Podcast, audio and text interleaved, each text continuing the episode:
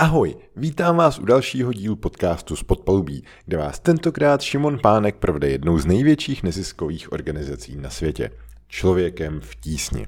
Kdo třeba úplně nevíte, tak člověk v tísni pomáhá lidem v nouzi ve válečných krizích nebo při přírodních katastrofách už od roku 1992 různě po celém světě. Povídali jsme si o vzniku člověka v tísni, o tom, jak moc je nebezpečné pracovat v těchto oblastech, dozvíte se třeba, kde po Šimonovi stříleli a jak pomáhal při sametové revoluci a plno dalších zajímavých věcí.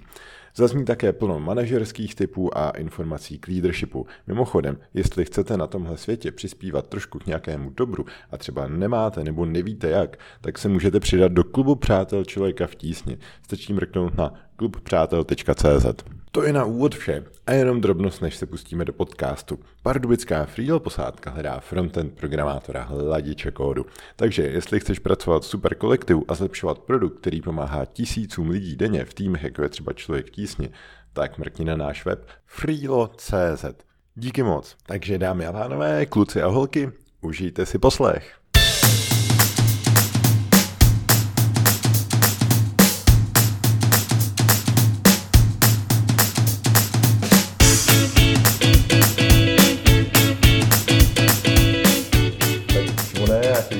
Nás podcastu. Moc děkuju, že jsi udělal čas. A já bych začal hnedka vlastně začátkem člověka v tísni, protože ta firma, organizace je mi strašně sympatická, jsem rád, že trošku spolupracujeme. Tak eh, jaký to bylo před těma víc než 25 lety, s jakou myšlenkou si to zakládal, jestli takhle zaspomínáš, co byl nějaký eh, hnací motor v tvém případě a tak podobně. Určitě, já jsem moc rád, že jsem tady, protože je to, přiznám se, můj první velký podcast, který v životě natáčím. Eh, takže je to i pro mě premiéra, budu se snažit mluvit tak, aby to bylo zajímavé a díky za to pozvání do podpalubí. K člověku v tísni vlastně asi trochu potřeba se vrátit ještě o kousek dřív, to bylo v roce 1988, to už teď mm-hmm. je přes 30 let, kdy v Arménii, tehdy ještě v Sovětském svazu, bylo velké ničivé zemětřesení. Ničivé především proto, že kvalita těch budov odpovídala eh, socialistickému stavebnictví, to znamená stavebnictví, kde každý kradl, takže ty budovy byly hrozném stavu a když se ta země zatřásla, tak zejména ty velké panelové domy a školy a tak dále se sesypaly jako domečky z karet a bylo tam 20 tisíc mrtvých ve dvou malých městech, poničeno 80% domů. A my jako studenti, kamarádi, říkali jsme si tehdy expediční skupina, byla to parta kluků, která jezdila na hory, na vodu a vždycky jsme se k tomu snažili přidat i něco víc, nějaký poznání, takže tuším, že v roce 86 jsme byli na Kavkaze, Elbrus a tak na ten jsme nevylezli, nicméně krásně jsme pochodili po horách, eh, i trochu polezli. A pak jsme byli v Gruzii a v Arménii. A když přišlo to zemětřesení, tak jsme viděli, jak z celého světa směřuje pomoc z Německa, samozřejmě z Francie, kde je velká arménská diaspora z Ameriky, dokonce i z Čaučeskova, Rumunska, z nejchudší komunistické země v Evropě. A z Československa nějak nic. Sáma to tak jako cuklo. Dobře si pamatuju, jak to bylo. Seděli jsme v Karlíně v hospodě, v takový zakouřený čtyřce a někdo říká, hele kluci, pojďte, musíme něco udělat. A e, bylo rok 88, končil komunismus, už to nebylo tak stažený, nebyl pocit, že člověk jakoby nic nemůže. A tím, jak jsme do toho svazu jezdili, tak někdo říká, byli jsme asi tři, čtyři, pojď, pojďte zajedeme ráno na sovětskou ambasádu se domluvit a když dostaneme od sovětské ambasády jaksi dobro, tak půjdeme do toho. A sovětská ambasáda reagovala vstřícně, slíbili, že nám pomůžou s přepravou těch věcí, chtěli jsme sbírat materiální věci, nikoli peníze už tehdy, nebo samozřejmě existoval Aeroflot, který existuje dodnes. A pak jsme zcela samozřejmě odjeli do České televize a tam jsme prostě vyhlásili sbírku na pomoc Arménii. Dneska by se tomu řeklo, že to byla... Um, Guerrilla marketing? Ne, to ne, že to spíš byla uh, aktivita občanské společnosti v tom nej, nejzákladnějším, jako nejčistším uh, výrazu, to znamená bez jakékoliv or, jako organizace, struktury, parta kamarádů nebo aktivistů nebo dobrovolníků se prostě rozhodla, že bude pomáhat a udělala to. Bez ohledu na komunismus, na možná omezení. A lidé obrovsky reagovali, a my jsme si tehdy zkusili, že vlastně hodně lidí chce pomoct, když dostane to možnost, že i taková věc, mě bylo 21, jako prostě nějak zorganizovat pomoc a dostat do Arménie se dá udělat, když člověk chce, že vlastně jde hrozně moc. A myslím, že vlastně v nás trošku ta energie zůstala, nebo, nebo spíš ta zkušenost, takže pak, když po konci komunismu se začaly postupně objevovat konflikty my jsme zpočátku měli jakoby ten mentální obzor vlastně ohraničený těmi, těmi postkomunistickými zeměmi. Jednak nebyli tak daleko, jednak tam bylo hodně konfliktů. Ostatně i Československo se rozpadlo. Mm-hmm. Tady jsme nepomáhali, ale obdobně ta napětí přinesla prostě konflikty někde horší, eh, někde méně, méně tragické, někde strašné, jako v Bosně, kde byla několika letá válka. A my jsme nějak logicky si říkali, prostě je to kousek, dojedeme tam, uměli jsme rusky a ta slovanština, kterou se člověk hmm. domluví, ty země měly podobnou historii, takže jsme cítili nějaké sepětí. A vlastně i mentálně fungovali podobně. Nenapadlo nás, že bychom jeli pomáhat třeba do Afriky nebo do východní Asie, to pro nás bylo jakoby mentálně moc daleko, nebyl internet, necestovali jsme. Ale tyto části světa a, logicky hodně často dosažitelné i po zemi, to znamená, to bylo vybrat peníze, zjistit, co potřebují, telefonem nějak se domluvit, nakoupit, naložit kamion, odvést předat, zkontrolovat. Vlastně velmi jednoduchý. Mm-hmm. Tak jsme se do toho pustili a tak vlastně začal člověk v tísni někdy v letech 92-93 to začíná. Zpočátku to bylo úplně no, asi by se dalo říct trochu chaotický, ale živelný především, dobrovolný, plný energie. Hrozně jsme pracovali, hrozně jsme chodili po hospodách. Eh, k tomu byli jsme mladí, trávili jsme spolu vlastně ta, těch deset lidí třeba, vlastně, já nevím, drtivou většinu času. Bylo to zadarmo, byli jsme dobrovolníci první rok, rok a půl. No, když jsme se někam jelo, tak jsme měli trochu peněz na to si koupit jídlo a cigarety a tak dále. Eh, ale vůbec jsme o tom nepřemýšleli, jako že to bude nějaký zaměstnání a budeme budovat organizaci a co to vlastně je ta občanská společnost. Prostě dělali jsme něco, co jsme měli pocit, že máme udělat. Co je správně. A hodně v nás rezonovalo to, co mimochodem říkali Václav Havel. Vůbec my jsme se s ním tak jako potkávali, někdy jako uh, protínali, nebo spíš potkávali eh, Často. On většinou na té mezinárodní, politické, velké nebo filozofické a hodnotové rovině ve světových médiích, v kongresu, v, evropské, v Evropském parlamentu, ale kde jinde na nejprestižnějších univerzitách říkal věci, kterým vlastně, kterými jsme si říkali obyčejnějšíma slovama, ale který nás vlastně hnali k tomu dělat to, o čem on mluvil, že by se mělo. A to, co chci říct, bylo takový jednoduchý, ale vlastně pro mě důležitý, že se svobodou, která přišla, by měla přijít taky odpovědnost.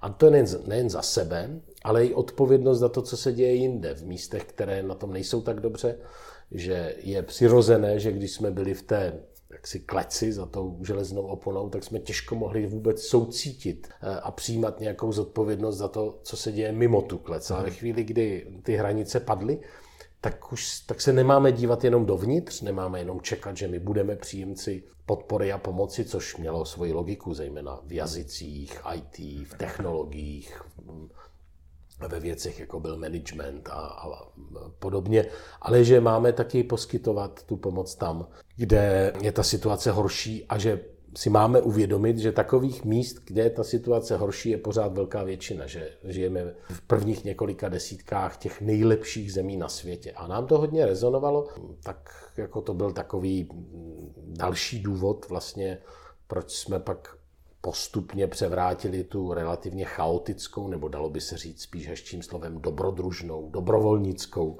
aktivitu, kdy účetnictví představovala krabice od bod, kam se házely účty. Eh, a všichni jsme dělali všechno a nosili jsme pytle a řídili nákladáky a byli mluvčími té malé skupiny, mluvili do médií a vybírali peníze a přebíhali ulice, kde stříleli ostřelovači v Sarajevu u nemocnice v neprůstřelné vestě a snažili se pochopit taky, co se to děje. Bylo to velmi silný formativní období taky pro nás. Postupně jsme to pak začali přetvářet do něčeho zorganizovanějšího, protože e, jakoby ta, taková ta um, dobrovolnická, entuziastická, dobrodružná, aktivita vydrží nějakou dobu, ale když už pak taky jsme, vlastně veřejnost nám začala svěřovat spoustu peněz od začátku mm. a začali jsme víc jednat s takovýma strukturama, jako třeba bylo NATO, protože jsme potřebovali letadla na převoz léků a dalších věcí do Sarajeva eh, z Itálie nebo z Německa. Prostě už to nešlo jenom nakoupit, naložit, osobně dovést. Eh, mě eh, uvízlo teď úplně v hlavě přestřelka v Sarajevu, člověk tam běhá v neprůstřelný vestě, pomeneš si, co se ti třeba hnilo hlavou v tu dobu, nebo jestli člověk má čas nad tím nějak jako přemýšlet, tyjo, co když dělá kůlka potká mě, nebo tak něco, nebo prostě to člověk dělá, je tam a neřeší to, nebo báli jste se někdy takhle eh, v průběhu nějakých těch... Já myslím, že my jsme vlastně měli strašný štěstí eh, a já bych dneska, kdybych zjistil, že naši zaměstnanci dělají to, co jsme dělali my, tak by dostali nejdřív velkou pokutu a pak bych je vyhodil. E, protože jsme si počínali vlastně často nezodpovědně s velmi silným pocitem, že my tady pomáháme, nám se nemůže nic stát přece. A mm, dělali jsme samozřejmě školácké chyby. Si vzpomenu na dvě, tři takové situace. Jedna byla, když česká televize totiž ještě neměla ty válečné reportéry, které jinak má a vůbec reportážní schopnost české televize je dobrá, zejména v těch krizových zemích, takže my jsme tam jezdili a i jsme trochu točili vlastně to, co se tam děje. A já jsem eh, kromě toho, že se točil ten kamion a vykládání a situace v nemocnici, tak jsem si říkal, že eh, natočím pár jakoby silných záběrů, jakože to Sarajevo rozbité, obklíčené, šedivé město, kde z panelákových oken byly vystrčeny eh, rezavé roury a z nich se kouřilo eh, a kouřilo se smradlavě, protože v těch kamnech v obklíčeném městě se pálilo cokoliv, co se pálit dalo, od bot přes papír až po kousky dřeva, plastů, eh, jako když odepnete zem, prostě město od plynu a jak by vypadala Praha, si to jenom představme.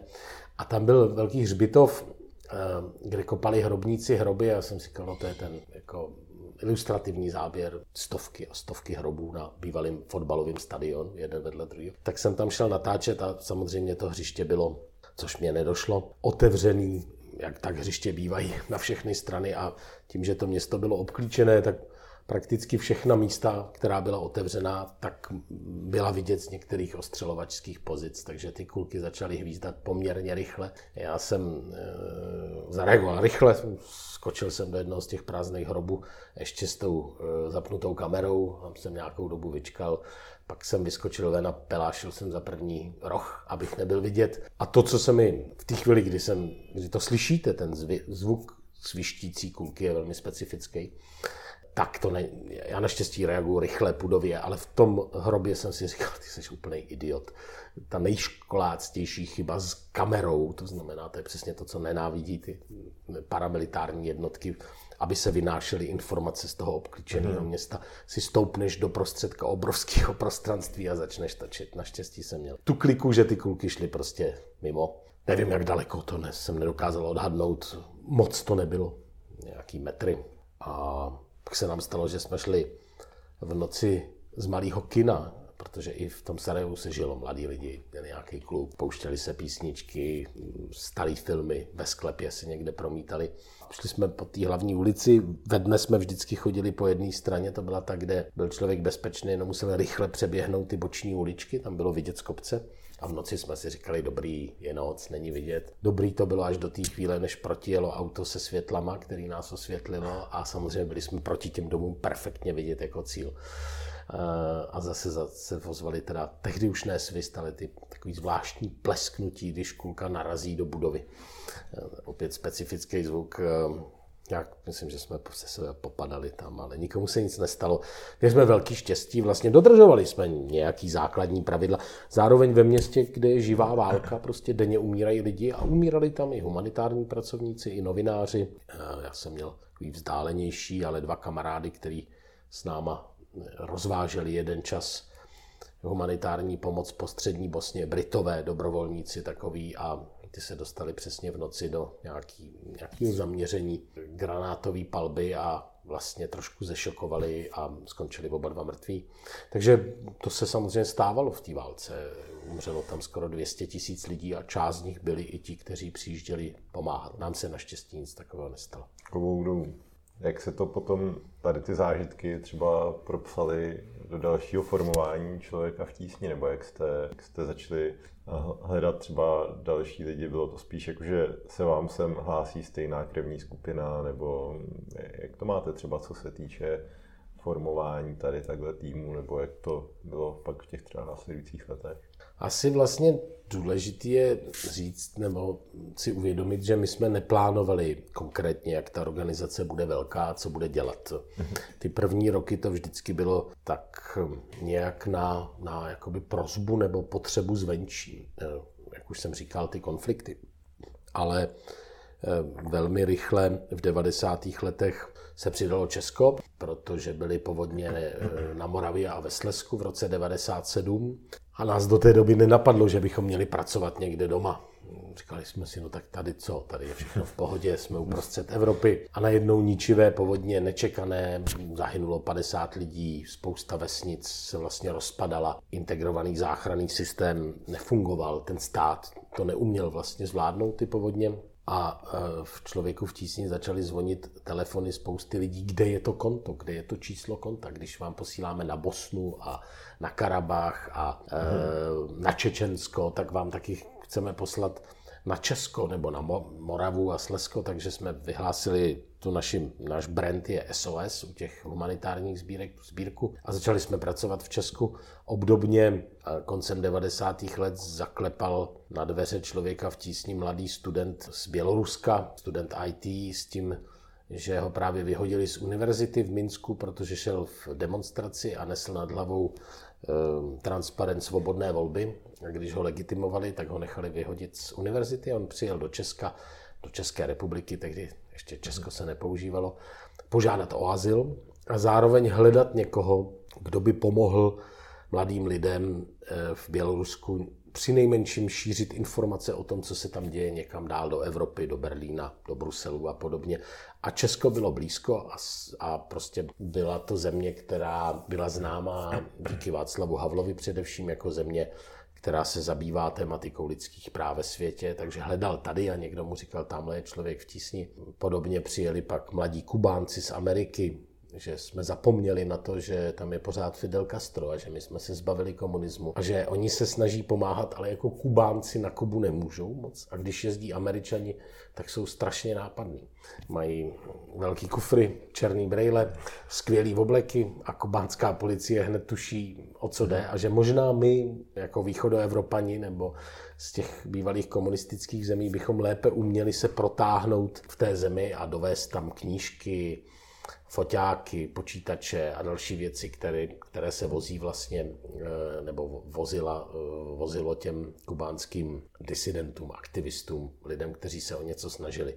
Takže tak začala naše lidskoprávní eh, práce v nedemokratických režimech jako pokračování toho, co vlastně mnozí emigranti z Československa, z Polska, ale i řada aktivních intelektuálů, především v západní Evropě, organizovala na pomoc eh, intelektuálům, disidentům v komunistických zemích za komunismu, podpora polské solidarity, těch odborů, samozřejmě eh, disidentských eh, kruhů v Československu, ale i ve východním Německu, v Maďarsku, byla velmi důležitá a my jsme si řekli, ano, to dává smysl. Kdo, když ne my, vlastně máme pokračovat s něčím takovým, dál a ti lidé, kteří chtějí to samé, co jsme chtěli my v roce 89, to znamená slušnější stát, svobodu, otevřené hranice, necenzurovaná média, tak potřebují prostě podporu a tak vlastně začala ta naše práce.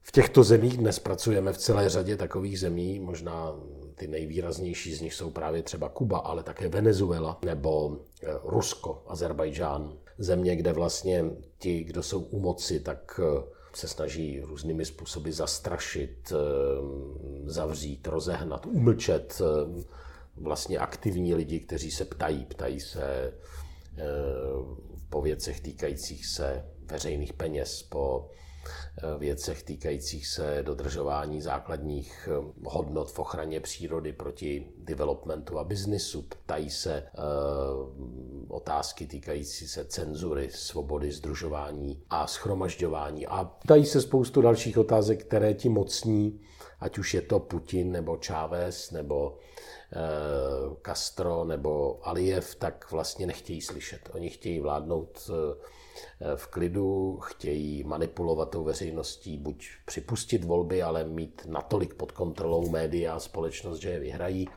nebo je skoro, nebo je vlastně nepřipustit. A tak, jako to bylo za komunismu, eh, ta hrstka těch vlastně statečných, která je ochotná se ptát ty otázky, tak je poměrně osamocená, eh, je pod velkým tlakem a podpora ze zahraničí je pro ně důležitá.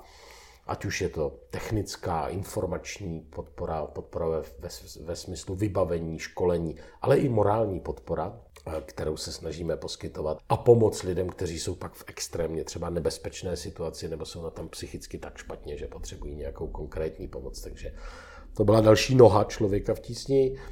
A pak programy sociální integrace, když bylo jasné, že vztahy mezi sociálně vyloučenými lokalitami, kde žili žijí především Romové a tou většinou se vyostřují, tak nám to přišlo absurdní, že se má budovat zeď. Tehdy to bylo v Ústiny e, nad Labem koncem 90. let, zeď pár let potom, co padla ber, berlínská zeď tak jsme si řekli, tak s tím zkusíme něco udělat a už jsme u toho zůstali. Dneska máme devět poboček a skoro 300 lidí, kteří pracují v těch sociálních mm-hmm tématech, ať s dospělými víc a víc, pak s dětmi, s mladými lidmi, včetně kariérního a pracovního poradenství, protože ta práce nespočívá v rozdávání něčeho, ale v podstatě v práci s těmi lidmi, aby dokázali zvládnout svůj život, svoje povinnosti, něco uměli, mohli být zaměstnáni a taky, aby obce a stát je podporovali tak, jako podporují kohokoliv, kdo na to má nárok. A ta nejstarší, největší sekce je samozřejmě humanitární a rozvojová, o tom jsem mluvil na začátku.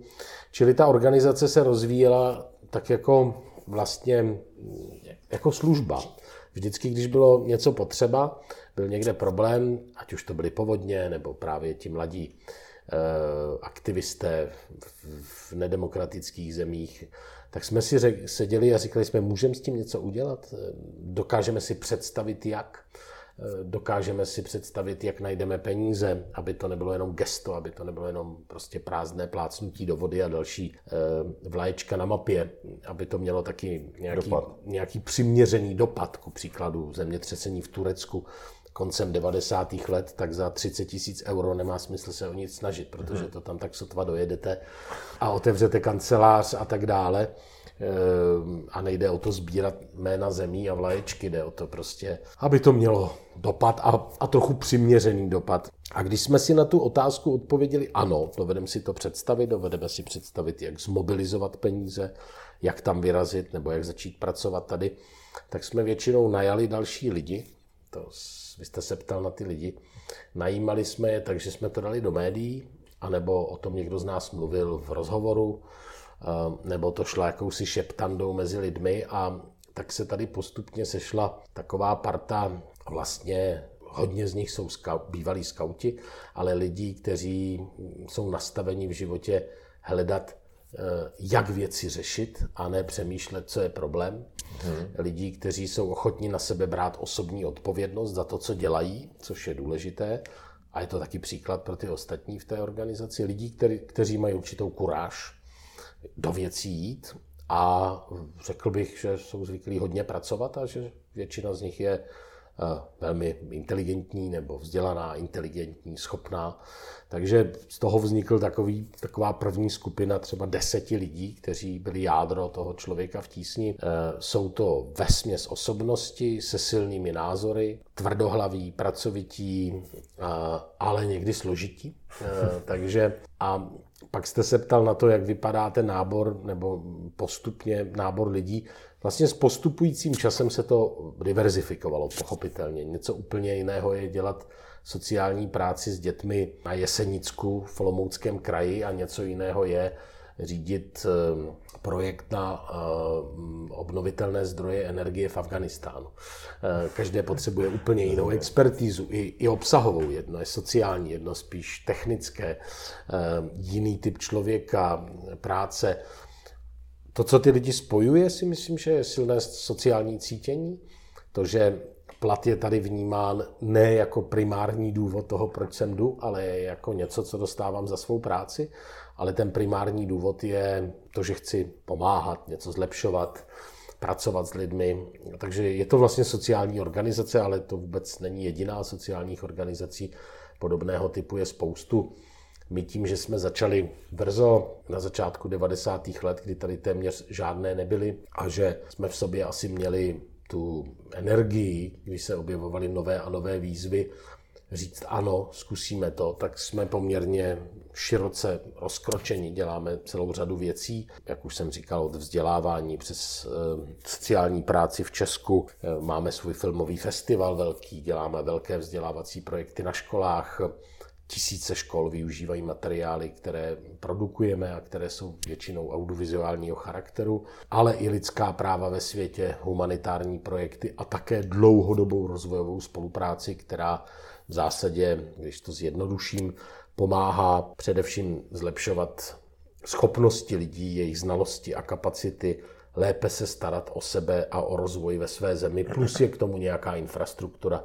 Ale není to o tom postavit školu a přidat klíče. Je to o tom pomoci učitelům, aby lépe dokázali učit, eh, pomoci vesnicím, aby měli přístup k těm školám, je to zemědělství, je, jsou to zdroje obživy, jsou to i takové věci jako třeba zavádění veterinární péče ve venkovských oblastech, která pak hraje velkou roli, eh, nakolik vlastně ti malí zemědělci mm, jsou schopni čelit takovým věcem, jako jsou virové nákazy nebo povodně, které když zaplaví kraj, konkrétně to děláme v Kambodži, tak sebou nosou skoro vždycky eh, hodně znečištěné vody, která neznamená smrt pro lidi, protože ti se stáhnou, jsou to pomalé povodně v povodí řeky Mekong, ale velmi často znamenají to, že těm lidem, protože nemají svá očkovaná zvířata, tak pomře prostě polovina až tři čtvrtiny majetku, to znamená jejich zvířat, a zase se propadnou do chudoby. Takže i, i poměrně systémové, promyšlené věci, náhradní zdroje energie, bioplynárny, soláry eh, v rozvojových zemích a tak dále. Je to celá škála v podstatě od balíčku s jídlem někde v Sýrii za války až po složité systémy, eh, které by měly fungovat udržitelně. Ti lidé by měli schopni vybrat mezi sebou minimální peníze za to, že je používají nějaká místní samozpráva, by měla být schopna se postarat o údržbu, opravy a řízení. To jsou třeba velké zdroje vody nebo právě energie na té komunální bázi, bázi vesnice a podobně, školy, malé farmy, kde dochází k nějakému k nějaké výuce nebo třeba k předvádění nových forem hospodaření, které potřebují méně vody, eh, jiný způsob vlastně jakoby managementu v tom, eh, v tom zemědělství. Takže je to obrovská škála, je to taky skoro 2000 lidí, je to rozpočet 2 miliardy korun, což může znít hodně. A asi to je hodně na neziskovou organizaci v Česku. Zároveň já potkávám své kolegy eh, ze západní Evropy, my jsme součást nějakých sítí, zejména jedné, která se jmenuje Aliance 2015, kde je 8 organizací. A ti jsou stejně staří nebo třeba o 10-15 let starší, mají za sebou 30-40 let života v neziskové organizaci a třeba ta německá nebo irská, obě dvě jsou pro nás dost velkou inspirací, tak existují 50 let a ty jejich rozpočty se pohybují kolem třeba 5 miliard korun ročně. Hodně nám to taky pomáhá, že nás vlastně nechají nahlídnout do toho, co už si prošli. Chci jenom říct, že není žádná to, Irsko je menší než Česko, že není žádná jako daná velikost pro neziskovou organizaci, že to je spíš otázka toho, jak ta organizace funguje uvnitř, že nemá své majitele, není tady tlak na zisk, ten zisk se na konci roku nerozděluje, takže ta mentalita uvnitř a to počítání je jiné. Ano, musíme naplnit eh, to, co slibujeme našim donorům, myslím tím hlavně těm institucionálním, což jsou vlády nebo nadnárodní instituce jako OSN nebo Evropská hmm. Eh, unie, ale to je ohraničeno nějakým rozpočtem, který je součást toho projektu nebo programu, musíme to udělat dobře pro ty příjemce, ale není tady žádný majitel, který by vlastně tlačil na šetření za každou cenu proti kvalitě a podobně. Takže tím, že ty peníze a ani management není nijak spojen s finančním obratem, eh, není za to honorován, eh, čili jako tím, tím hnacím motorem není zisk a, a peníze a výše platů, ale kvalita práce, dopady, změny a pak energie uvnitř toho týmu, nebo a tomu někdy trošku říkám, jakoby eh, s nadsázkou jakýsi kmen člověka v tísni, protože lidé tady se povzbuzují navzájem, znají se a i to, že jaké si to dílo děláme spolu, tak samozřejmě posiluje tu energii. Mm-hmm. Mě jenom ještě zajímalo tisíce lidí, spousty paralelních projektů, jak se to dá uřídit, eh, po případě, eh, jak, jak je to rozdělený dál, eh, dál do týmu, protože předpokládám, že asi Šimon Pánek neřeší všechny. Ne, ne, ne, samozřejmě, že ne. A tak dál. Tak jak to třeba v dnešní době je? Nejsou to tisíce projektů, jsou to stovky zdrojových projektů, zdrojových se myslí, že nám nějaký donor je dává. My se snažíme združovat do programů, to znamená do něčeho většího, tak abychom nežili od projektu k projektu, ale aby, nevím, máme jednu z priorit třeba v severní Sýrii, je podpora vzdělávání dětí, byť je tam válka, tak my jsme si to stanovili jako jednu z priorit, protože jsme přesvědčeni, že i za té války je potřeba pomáhat nějak, aby fungovalo nějaké školství, protože ta válka skončí a budou tam děti, které 8 let nechodily do školy třeba a to je jako pro budoucnost, jednak pro ně osobně, ale i pro stabilitu té země a pro nějakou, nějaký rozvoj je, a i pro bezpečnost je vlastně obrovská zátěž nebo handicap. Takže to jsme si stanovili před lety a do toho skládáme jak malé peníze, které dostaneme tady v Česku od drobných dárců, třeba na sbírku SOS Sýrie, tak občas příspěvky od české vlády, od nějakého jiného donora,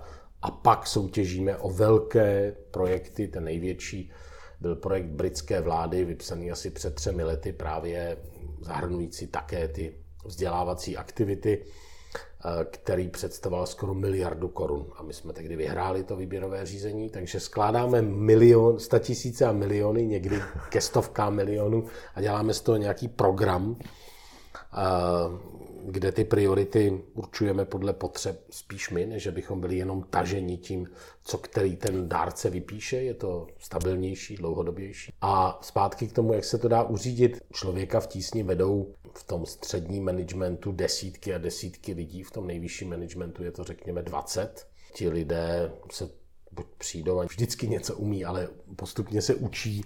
Většina z nich je tady 7, 10, 15 let, takže mají velkou zkušenost a e, tady v člověku v tísni existuje poměrně velká e, míra důvěry a delegování úkolů, takže je to taková mm, dec, svým způsobem decentralizovaná struktura, kde mají lidé hodně prostoru. Ti, mm, ti jednotliví sekční manažeři nebo lidé, kteří vedou nějaké, nějaká oddělení v těch sekcích a přes něj klasicky taky manažerským způsobem. My fungujeme vevnitř velmi podobně jako firma, musíme vzhledem k tomu objemu. To znamená nějakým stupňovitým způsobem, který je ale spíš postaven na leadershipu a na ukazování toho, jak se to dělá a podporování těch podřízených, než na hierarchické struktuře mm-hmm. týdenních plánů napsaných do Excelových tabulek, což hodně pomáhá, protože lidi tady, eh, a já tomu věřím, lidi v zásadě eh, vědí, co mají dělat, ale potřebují často podpořit, povzbudit, poradit se, potřebují vidět směr. A když mají pocit, že mají důvěru a podporu a nějaký prostor a věří tomu purpose, tomu důvodu, proč tu jsou, tak ze sebe vlastně jsou schopni dostat poměrně hodně. Věřím, že daleko víc než v nějaký sevřený, jakoby na kontrole postavený struktuře. Samozřejmě, že to přináší občas i nějaké chyby, ale co na světě je 100% nic biznis, politika, vztahy, nic není stoprocentní a eh, nějaká chyba je normální a já osobně si myslím, že je lepší občas pochopit, přijmout a samozřejmě vyřešit a poučit se z nějaké chyby, než jakoby A povzbuzovat lidi, že to je normální, dávat jim ten prostor, povzbuzovat je, říkat jim doslovně to, že, což já jim říkám, že je mi daleko milejší, když se lidi snaží věci vyřešit, berou je na sebe, jsou proaktivní a udělají občas chybu, než když jsou pasivní a vlastně hmm. především opatrně se snaží ty věci vyčekat a přežít, než aby se jim něco stalo, ne, protože, protože to úplně, to je prostě killer té atmosféry v organizaci a toho proaktivního, toho, jak ty věci udělat ducha, který my tady máme a který je strašně důležitý. Takže to tu funguje a díky tomu člověk vtísní tím, že dává lidem prostor a důvěru, nějaký leadership, nastavený spíš hodnotově, kulturou v organizaci. Třeba se ptat, jaký hodnoty si takhle společně eh, tak znáváte. Možná důležitý je to, že si tady opakujeme a snažíme se podle toho řídit, že říkáme to, co děláme a děláme to, co říkáme. To znamená, že tady eh, nelakujeme ty věci jinak, než jsou, eh, neprovozujeme nafouknutý marketing, netvrdíme, že děláme A a přitom děláme něco mezi A a B. Mhm. To je jedna věc. Druhá věc je, že to, co děláme, tak má být taženo nějakým dopadem, nějakou změnou, vlastně přínosem pro ty, pro které a se kterými pracujeme, nikoli námi, že bychom to neměli řídit podle svých emocí, představ, ale podle mm, skutečného assessmentu, mm, průzkumu té věci, pochopení té věci a nějaké racionální analýzy toho, jak to řešit. Pak je to určitě korektnost, že to, že jsme nestátní, neznamená, že jsme protistátní a že se státem a se státními a místními strukturami nějak komunikujeme. Ostatně oni při nejmenším retoricky říkají podobné věci, o jaké my se snažíme a že eh, spolupracovat prostě se zprávou země, kde žijete a pracujete, je normální, pokud chcete nějaké změny. Důležité je, že nejsme spojeni s žádnou konkrétní politickou stranou um, nebo uskupením. Ano, věříme v liberální demokracii a lidé, kteří v ní nevěří, tak um, těm jsme nesympatičtí často, takže jakoby nějak, i v, i v, té, v, té, v tom politickém smyslu věříme v liberální, pluralitní demokracii postavenou na svobodných lidech se svými právy a myslíme si, že to je nejlepší, nejlepší v zásadě typ společnosti pro život člověka. A pak jsou to věci, které jsou samozřejmé, nebo by měly být samozřejmé, ale je to nějaká vnitřní pravdivost, že se tady o věcech mluví, že se říkají otevřeně, že se o nich diskutuje, že jednou za nevím, dva měsíce existuje pořad Volejte řediteli, kdy všichni mohou pokládat i anonymně. Část lidí se třeba bojí svoje otázky a já si pak sednu a hodinu a půl na ně odpovídám všem, kdo je chtějí slyšet, samozřejmě online, už ne fyzicky. Takže věci tohoto typu, že, že hodnoty jako pravda, solidarita a pomoc, nějaká odvaha v tom, jak ty věci řešit, prostě nejsou slova z 18. století nebo 19. ale že jsou to pořád hodnoty, které jsou pro naši civilizaci nesmírně důležité a kterým věříme. Mm-hmm. Já bych zůstal u toho leadershipu. Já jsem našel kurz na LI autentický leadership, tak mě by zajímalo, jestli se vlastně ten leadership dá v podstatě naučit, nebo jestli to je něco, co člověk v sobě musí mít a v případě nějaký typy k motivaci toho týmu, co, co může pomoct tak. No. Tak já jako self-made man a někdo, kdo to dostal jako talent v životě a to není žádná zásluha, že talenty jsou různý, někdo umí dobře házet basketbalovým míčem a musí se toho hodně naučit, aby byl dobrý hráč. Někdo umí dobře zpívat nebo má dobrý sluch a musí se toho hodně naučit, aby byl dobrý zpěvák a tak dále. Tak já jsem asi jako talent dostal nějaký leadership a organizování věcí a snažím se s tím pracovat jako s nějakým darem, který mám a samozřejmě se i leco naučit, eh, jednak naučit technicky, jednak jako k něčemu dospět, protože u toho lídra věřím v to, že má-li to být autentický a silný, tak nejde jenom eh, ty věci se technicky naučit. Eh, nejde jenom o to si přečíst, že je potřeba jako lídr, který má většinou v sobě nějakou sílu, razanci a tak dále, podporovat ty ostatní, ale je potřeba to nějak zvnitřnit. Je potřeba vlastně k tomu dojít nějakým vnitřním procesem taky, aby pokud člověk chce být autentický, tak to fungovalo a e, na rozdíl od některých jiných pracovních prostředí, jako třeba v Americe, to funguje o dost jinak než tady, tak tady u nás moc se nenosí takový to, jakoby vlastně takový to hraný, ty hraný rituály, eh, kdy na začátku porady šéf řekne jsme skvělí a v půlce řekne jsme skvělí a na konci řekne jste skvělí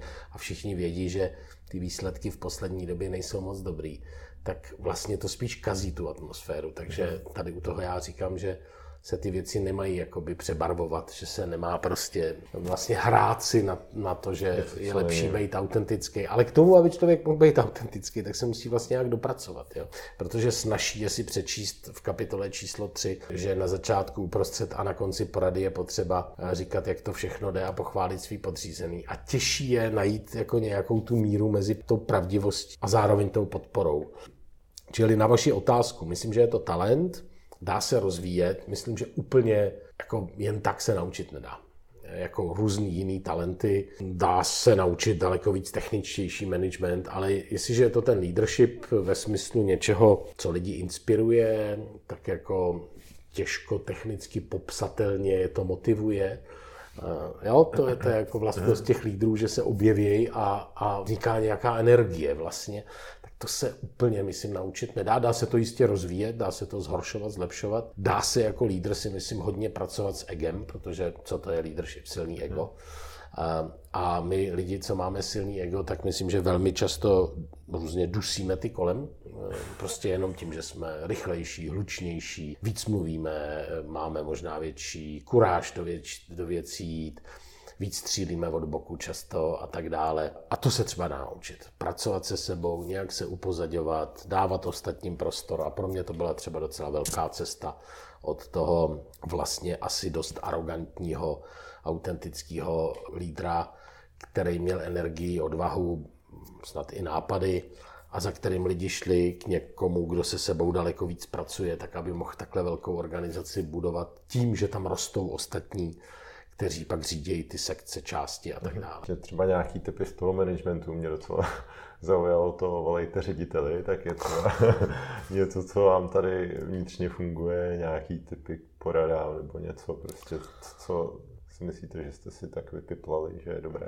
No, um, úplně upřímně řečeno, my procházíme posledních pár let obdobím nějaký změny a to je změna od vlastně party lidí, který měli dost času a prostoru se navzájem poslouchat, navnímat se a který spravovali dynamickou, leč relativně malou organizaci, která měla, řekněme, desítky nebo malý stovky zaměstnanců a obrat třeba 200 milionů nebo něco a lidi, kteří tehdy měli 10 lidí pod sebou a 20 milionů, tak teď mají 100 lidí a 200 milionů. A ten posun vznikl během pěti let třeba, čili ten nárůst byl velmi rychlej a donutilo nás to u řady věcí vlastně to jakoby stechničtit v něčem. Uh-huh. Uvedu příklad, tady takový těleso, který rozhoduje průřezové věci a věci, které jdou jako nad člověka v tísni, typicky třeba Eh, veřejný témata, nějaký kampaně, pozice, anebo i vnitřní procedury, které dbají na to, aby člověk v tísni fungoval celistvě jako organizace, tak ehm, to fungovalo jako taková pondělní schůzka prostě skutečně kamarádů, kteří se na tom nějak domluvili a když eh, něco zůstalo otevřený nebo to nefungovalo, tak v zásadě dali na, na mě nebo řekli, ať to Šimon, to vedení, nejužší vedení nějak prostě vymyslí. Teď je to tak, že jsme museli začít s tím, že agenda se sbírá ve čtvrtek, v pátek se schvaluje, včetně časové dotace. Eh, toho, kdo ji přednáší. Když je složitější, tak eh, jsou k ní žádány ještě nějaké podklady a ten pondělní meeting, tak aby od něčeho k něčemu spěl a všechno se to stihlo, tak už je vlastně manažerský technický meeting. A to se stalo během několika let, kdy vlastně přestalo stačit to, to takový relativně volný eh, nevládkový prostředí, kde si lidi o tom popovídají a nějak to rozhodnou, protože ta velikost složitost projektů, které děláme a taky nároky velkých donorů, což jsou zejména západní vlády, ale i ty mezinárodní organizace tak extrémně stouply s tím, jak jsme se zvětšili jako organizace. Prostě od malé organizace v zásadě se čeká, že řada těch věcí je daná nějak zvykově a nějak funguje a nemusí být úplně formalizovaná. U organizace naší velikosti projektů, které dostáváme, což jsou projekty v řádu desítek až stovek milionů korun, tak vlastně ty donorské instituce, zejména vlády, očekávají úplně jinak vnitřně fungující těleso, než jako vlastně malou nebo střední nevládku. Příklad je ten, když jsme někdy loni vyhráli výběrové řízení na dva projekty týkající se emancipace dívek a, a jejich posilování, posilování jejich pozice v rozvojových zemích některých, tak jsme čekali, že přijde návrh smlouvy a místo toho se ohlásil PricewaterhouseCoopers a řekl, tak teď vás budeme pár měsíců zkoumat, jestli dokážete ty projekty dobře uřídit, než vám ty peníze dáme. Mm-hmm. A to je prostě posun, samozřejmě. Jo. A co třeba oni u vás sledovali, řešili, jak máte nastavený procesy? Přesně jo? tak. Procesní věci, schvalování, rozhodování, kontrola a tak dále. Mm-hmm. Mě by zajímalo takhle člověk, který má přehled o tom světě, tak uh, o těch projektech, o tom, co se kde děje, mě by zajímalo názor, jestli svět se stává lepším nebo horším místem a tak dále, protože řada statistik třeba říká, jak je prostě větší vzdělanost a tak dále a menší chudoba a tady ty věci, jak to, jak to vnímáte vy? Já si myslím, že eh, statisticky celosvětově je pravda, že svět se stává dali se to tak říci, lepším místem v tom smyslu, že méně lidí žije pod hranicí chudoby, eh, více lidí má základní vzdělání, přístup k základnímu zdravotnictví, pitné vodě, je méně konfliktů na světě, ač to tak nevypadá, tak je méně konfliktů, byť ten konflikt na Blízkém východě je samozřejmě velký a dominující, ale na druhé straně se posledních několik let zhoršuje míra svobody v mnoha zemích na světě, které jakoby mají tendenci, které, a teď nemyslím západní Evropu nebo euroamerický prostor, ale i země v Asii nebo v Jižní Americe nebo v Africe, které byly relativně svobodné a teď se snaží spíš jakoby sevřít ten prostor té svobody a omezit ty iritující dotazy občanské společnosti, médií a podobně. Takže to je, obnovil se nárůst autoritářů, když se podíváte na Putina, Sisiho, nakonec Erdogana, eh, prostě silné autoritářské režimy sílí ve světě a učí se od sebe. Myslím, že jako celek je svět eh, rozhodně daleko rozkolísanější než třeba před 20-30 lety. Přispívá k tomu i zásadní změna vlastně světového, ne světového pořádku, ale jako poměru sil na světě, zatímco euroamerický svět, původně angloamerický, ale v šíři euroamerický svět, vlastně dominoval světu skoro 200 let posledních a představoval to centrum moci, síly, ekonomie, mm. tak teď dochází k nějakému přepolování a Těch center bude víc, bude to samozřejmě Amerika, ale je to Čína a bude to Čína. Možná to budou ještě některé další velké rozvojové země dnes.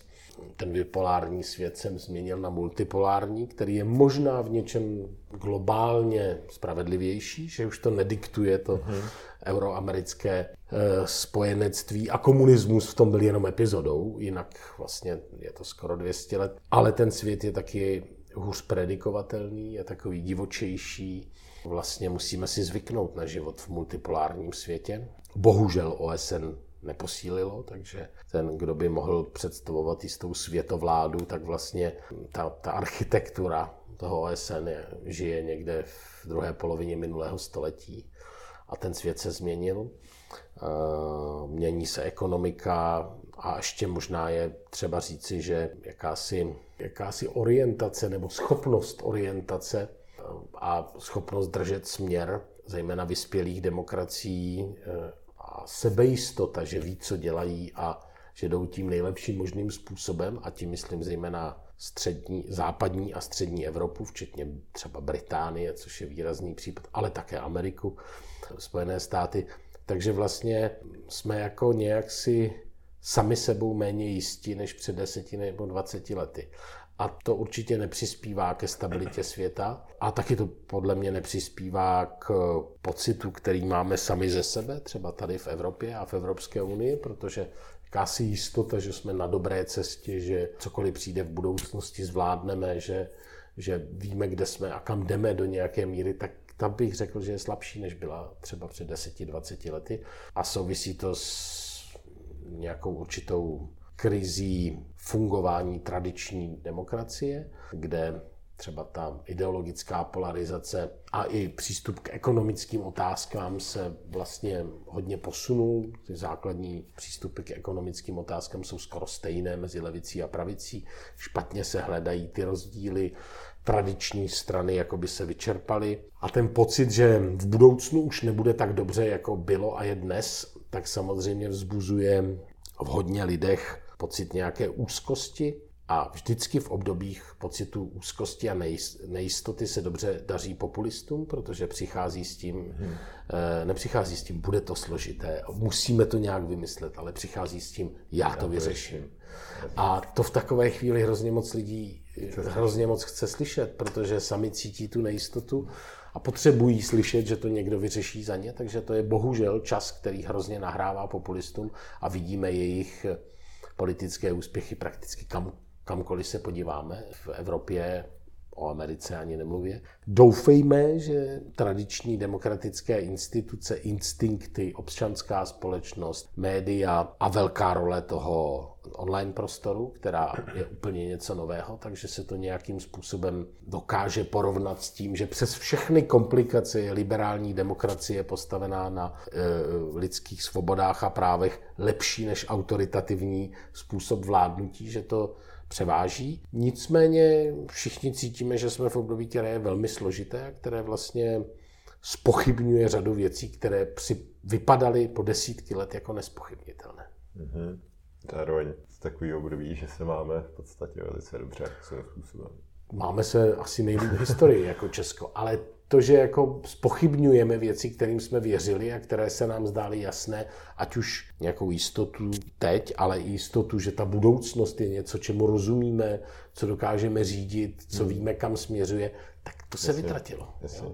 Mě by zajímalo něco i o vás. A jak třeba vypadá typický den Šimona Pánka, jaký, jaký máte návyky a tak? No já moc typický dny nemám. Já hodně často cestuju, takže to jsem většinou na nohou brzy a odlétám, vracím se během jednoho, dvou nebo maximálně sedmi, osmi dnů, když je to někam na mise, ale můj tradiční nebo běžný den tady je většinou s dětmi po ránu a pak kancelář, schůzky, interview, jednání, porady, je to klasická práce prostě hlavního úředníka ve velké organizaci, takže eh, spoustu schvalovacích procesů, rozhodnutí, podkladů, není v tom zas tak moc jako nic trhujícího, je to prostě manažerská funkce.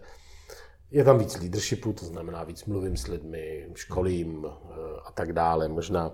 A tu a tam tam bývá víc nějakého vysvětlování toho, jak nezisk funguje, k čemu tady jsme, jak jsme kontrolováni, jak soutěžíme o peníze, že to není banda dobrodějů, který vykřikují dejte mi peníze, já za něj budu dělat dobro, ale že to je vlastně uh-huh. velmi profesionální sektor, v kterém pracují desítky tisíc lidí a který ten stát potřebuje, aby zajišťoval spoustu vlastně služeb, jak tady, tak část i směrem ven. Ale vlastně si myslím, že na tom není zas nic tak moc překvapivého oproti CEO mnoha jiných organizací.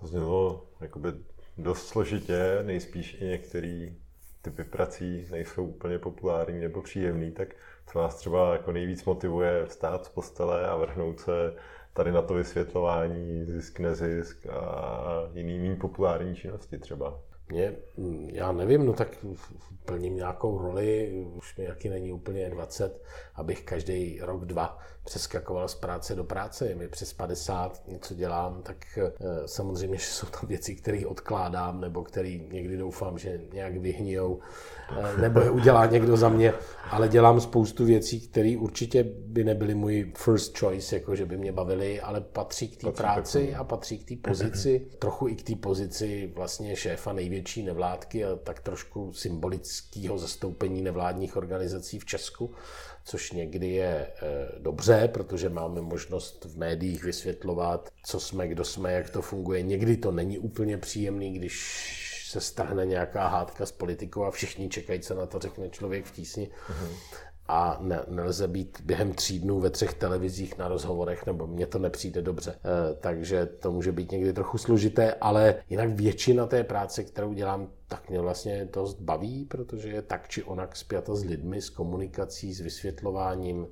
a to mi vždycky šlo. Mm-hmm. A nějaký rutiny, teda denní, týdenní, měsíční, něco takového máte, používáte? Nebo... Tak je to, jsou tady nějaké rutiny pracovní, nějaký týdenní porady a kvartální velký sezení s každou sekcí, které jsou mnoha hodinový a jdou do hloubky. Jsou tady nějaký sekční management meetingy. Já sám nějaký pravidelný rituály nemám. Dobře. Kdo vás třeba nejvíc ovlivnil takhle do toho profesního života? Já ani nevím, jestli do profesního přes za ta léta, co jsem jakoby se to učil, tak jsem moc lidí s podobnou pozicí neznal. Eh, ale jinak určitě velkou roli třeba inspirační ve smyslu hodnotovém pro mě hrál Václav Havel eh, tady v Česku a konec celá řada lidí, kteří se nějak kolem disentu a potom toho prvního období v 90. letech pohybovala. Eh, a vy jste byl taky vlastně aktivní během, během revoluce, alespoň podle Wikipedie míst, který jsem si našel, ano. tak jaký to bylo, co jste třeba konkrétně dělal? Vy jste třeba s vámi měl hlavou, že když vás někde někdo nějak čapne, co se bude dít a tak? Uh, tak já jsem byl na něco, co, jak se to jmenovalo, uh, spolupředseda Centrálního koordinačního stávkového výboru vysokoškolských studentů. Strašlivý jméno. V zásadě to znamenalo jeden ze dvou hlavních představitelů studentské stávky uh, směrem do médií, směrem ke společnosti, směrem k občanskému fóru a také směrem ke komunistické straně. Jeden z těch dvou hlavních prostě studentských obličejů, byť nás bylo daleko víc v tom vedení a z toho titulu jsem samozřejmě byl poměrně exponován v tom smyslu, že jsem mluvil třeba na těch schromážděních na Václavském náměstí nebo na Letné, Účastnil jsem se s lidmi z občanského fóra vyjednáváním s vedením komunistické strany, vyjednávání nebo jednání o sestavení té nové vlády, která byla pak sestavena 10. nebo složila slib 10. prosince roku 89 a tak dále. Jak, jaký to jednání třeba bylo? To jednání bylo, jak které samozřejmě, byly tam na začátku jednání s tím odstupujícím vedením komunistické strany, což byly v zásadě lidé, kteří nebyli schopni pořádně pochopit, co se děje, si myslím, byli to lidé s věkovým průměrem někde kolem 75-80 let a vlastně opakovali nějaké jakoby, jednoduché fráze v tom smyslu, vždyť vám děti někdo popletl hlavu a nechápali, že komunismus skončí, nebo tak, jak byl. Uh-huh.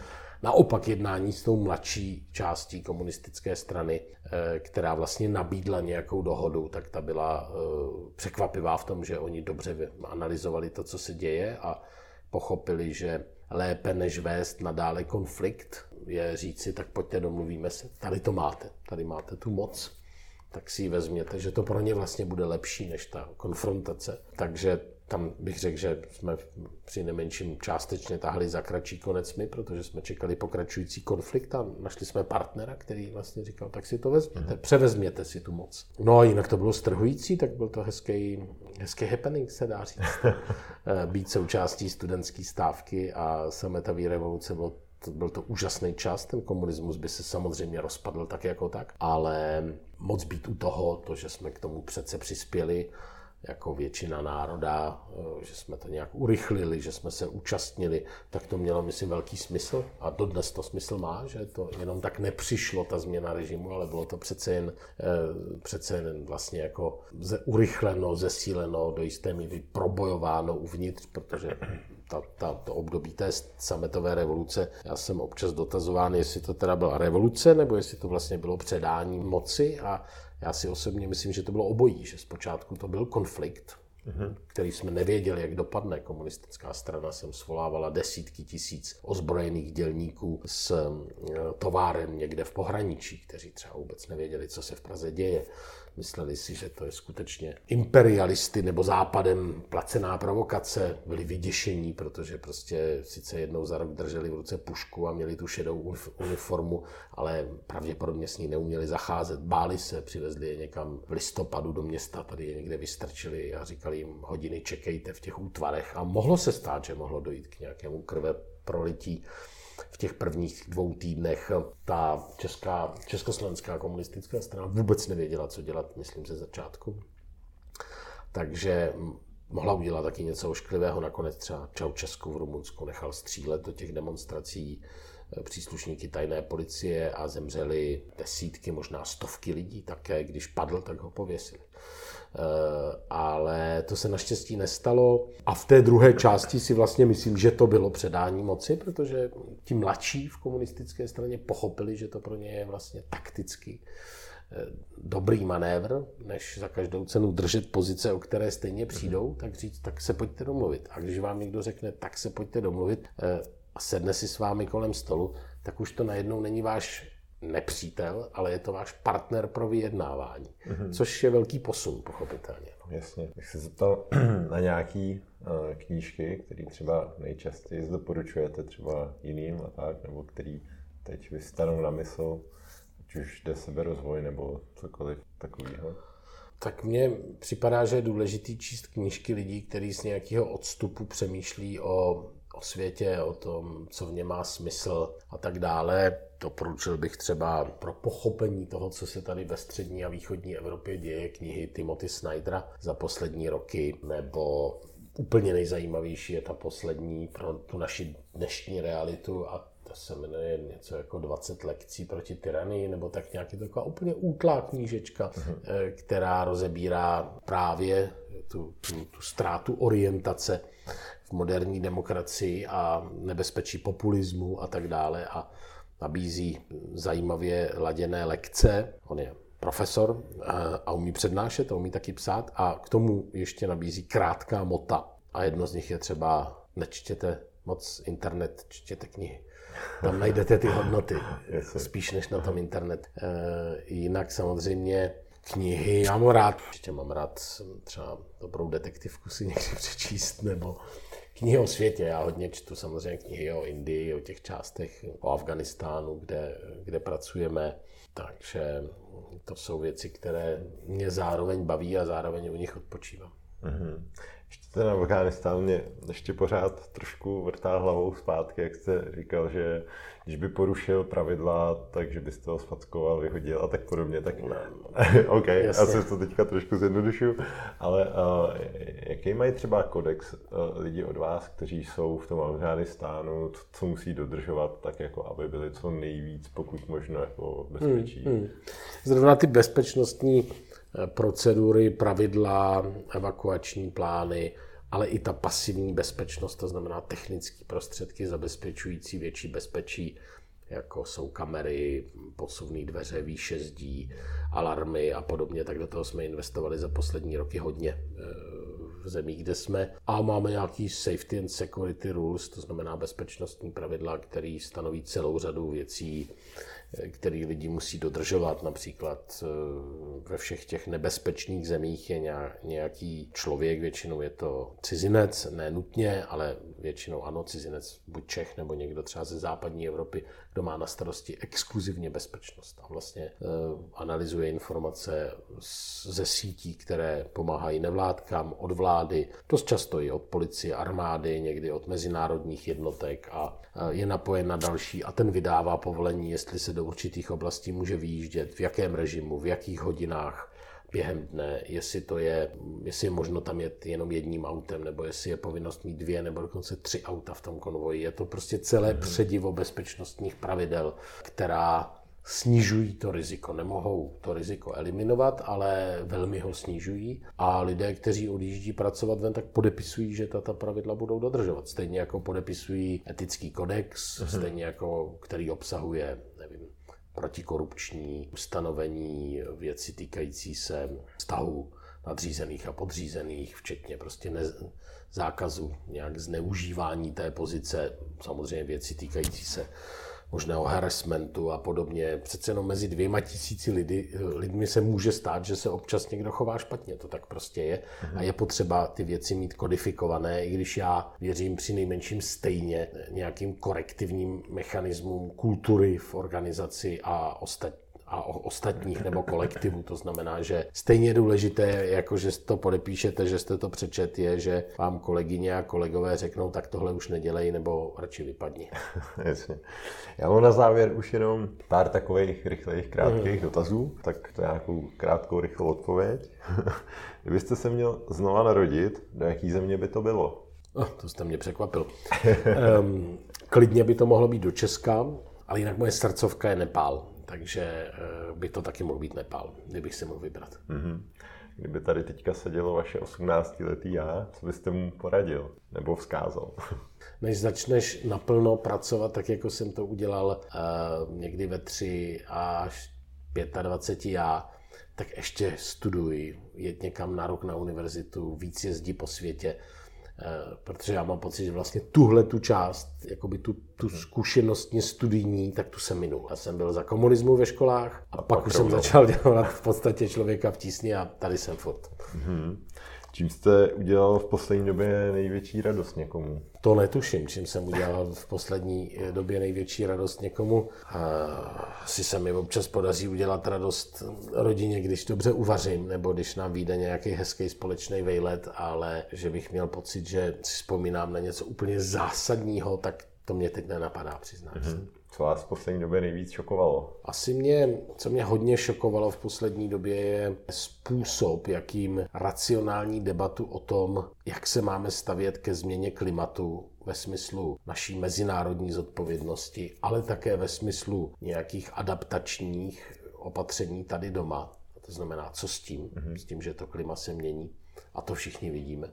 Tak jak tu debatu o tom, jak to udělat, vlastně část politiků politiků a část politiků nepřipouští a pořád vlastně spochybňují to, že to je fakt a že, že prostě klima se mění, že to dopadá na celý svět, že my se chováme nezodpovědně, přestože jsme vyspělá země a říkáme, nás to nezajímá, my vlastně se moc s nějakým omezováním našeho příspěvku k, ke klimatickým změnám nebudeme. Ano, jsme malá země, ale to kdyby si řekl každý, tak a druhá věc, jak málo vlastně jakoby politická reprezentace až na výjimky řeší to, že tady doma musíme začít hodně rychle měnit třeba přístup ke krajině, přístup k lesům, k tomu vlastně k té krajině volné, k přírodě a, a to ve smyslu, že to je primárně zdroj, zdroj zisků, k tomu, že to je primárně naše životní prostředí, které je potřeba začít posilovat, tak aby tu změnu klimatu vlastně nějak zvládlo. Hmm. A my pořád jedeme mentálně v tom, že to je zdroj zisku. To mě šokuje, protože to je,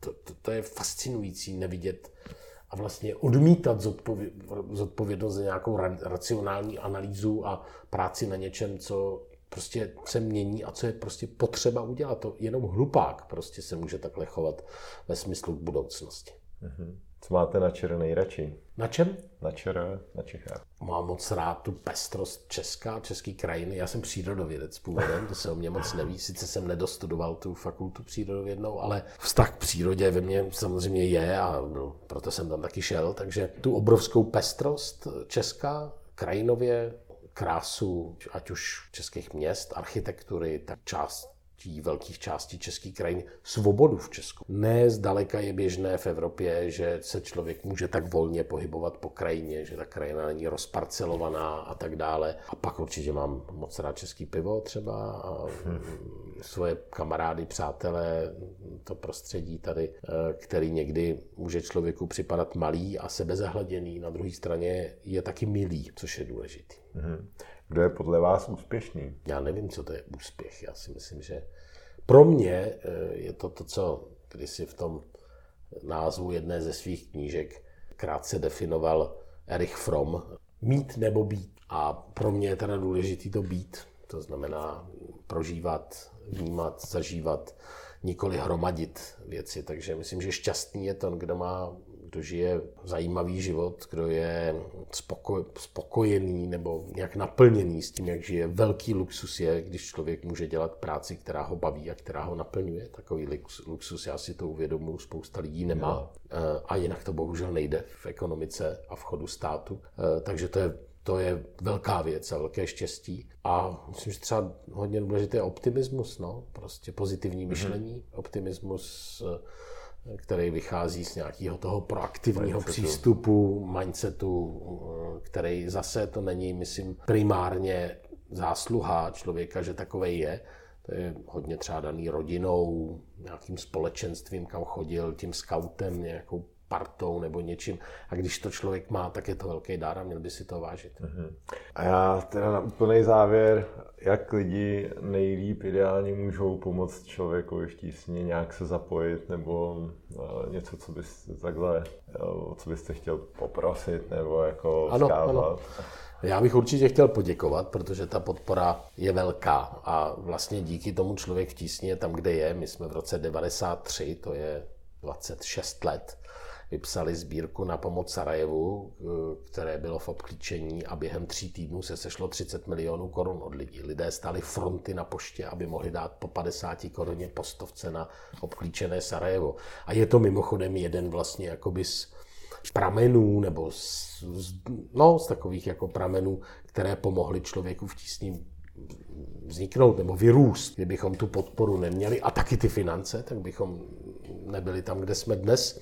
Ta podpora pokračuje. Pro nás nejdůležitější je pravidelné dárcovství. Informace o tom najdete na našich stránkách a jenom jeden název existuje Klub přátel člověka v tísni. To jsou lidé, kteří nějak souzní s tím, co děláme, jak to děláme jejich pravidelné příspěvky, průměrný příspěvek je 240 korun měsíčně, ale těch lidí je relativně dost, tak nám pomáhají mít určité množství peněz třeba na okamžité humanitární operace, na důležité věci v té lidskoprávní práci, v těch eh, autoritativních nebo diktátorských režimech a také v rozvoji organizace jako takové, například v investicích do lepšího softwaru, řízení financí, kontroly a tak dále, což při téhle velikosti prostě dělat musíme, tak abychom dokázali se dobře postarat o ty svěřené peníze, uřídit to, být schopni vykázat, jak ty peníze používáme a to samozřejmě považujeme za důležité, respektive za úplně základní to zvládnout. Takže to je možnost, jak nám pomáhat. Jsou ještě nějaké možnosti dobrovolnictví, ale ty jsou poměrně specifické, například doučování dětí v sociální vyloučení, což je velký závazek. Jednou týdně ve skutečnosti ten časový náklad je několik hodin se na to připravovat, mm-hmm. cestovat tam, mít tu hodinku až dvě s tím klukem nebo holčičkou ale je to zase obrovská pomoc a potřebujeme dobrovolníky prakticky všude, kde jsme, protože těch dětí, které potřebují takovou podporu, je víc, než zatím máme dobrovolníků nebo než jsme schopni dát dohromady. Opět se to dá najít na našich stránkách. Tak jo, díky moc za váš čas. Také děkuji. Mějte se hezky a hezký den, ať jste kde jste. díky. Díky, že jste to poslechli až sem. Máte fakt výdrž. Jestli se vám podcast líbil, tak mi uděláte velkou radost, když to někde nazdílíte, olejkujete nebo hvězdičkujete. Aby vám neutekly příští díly, tak si dejte odběr ve vaší oblíbené podcastové aplikaci. Spod se loučí Karel z Frýla.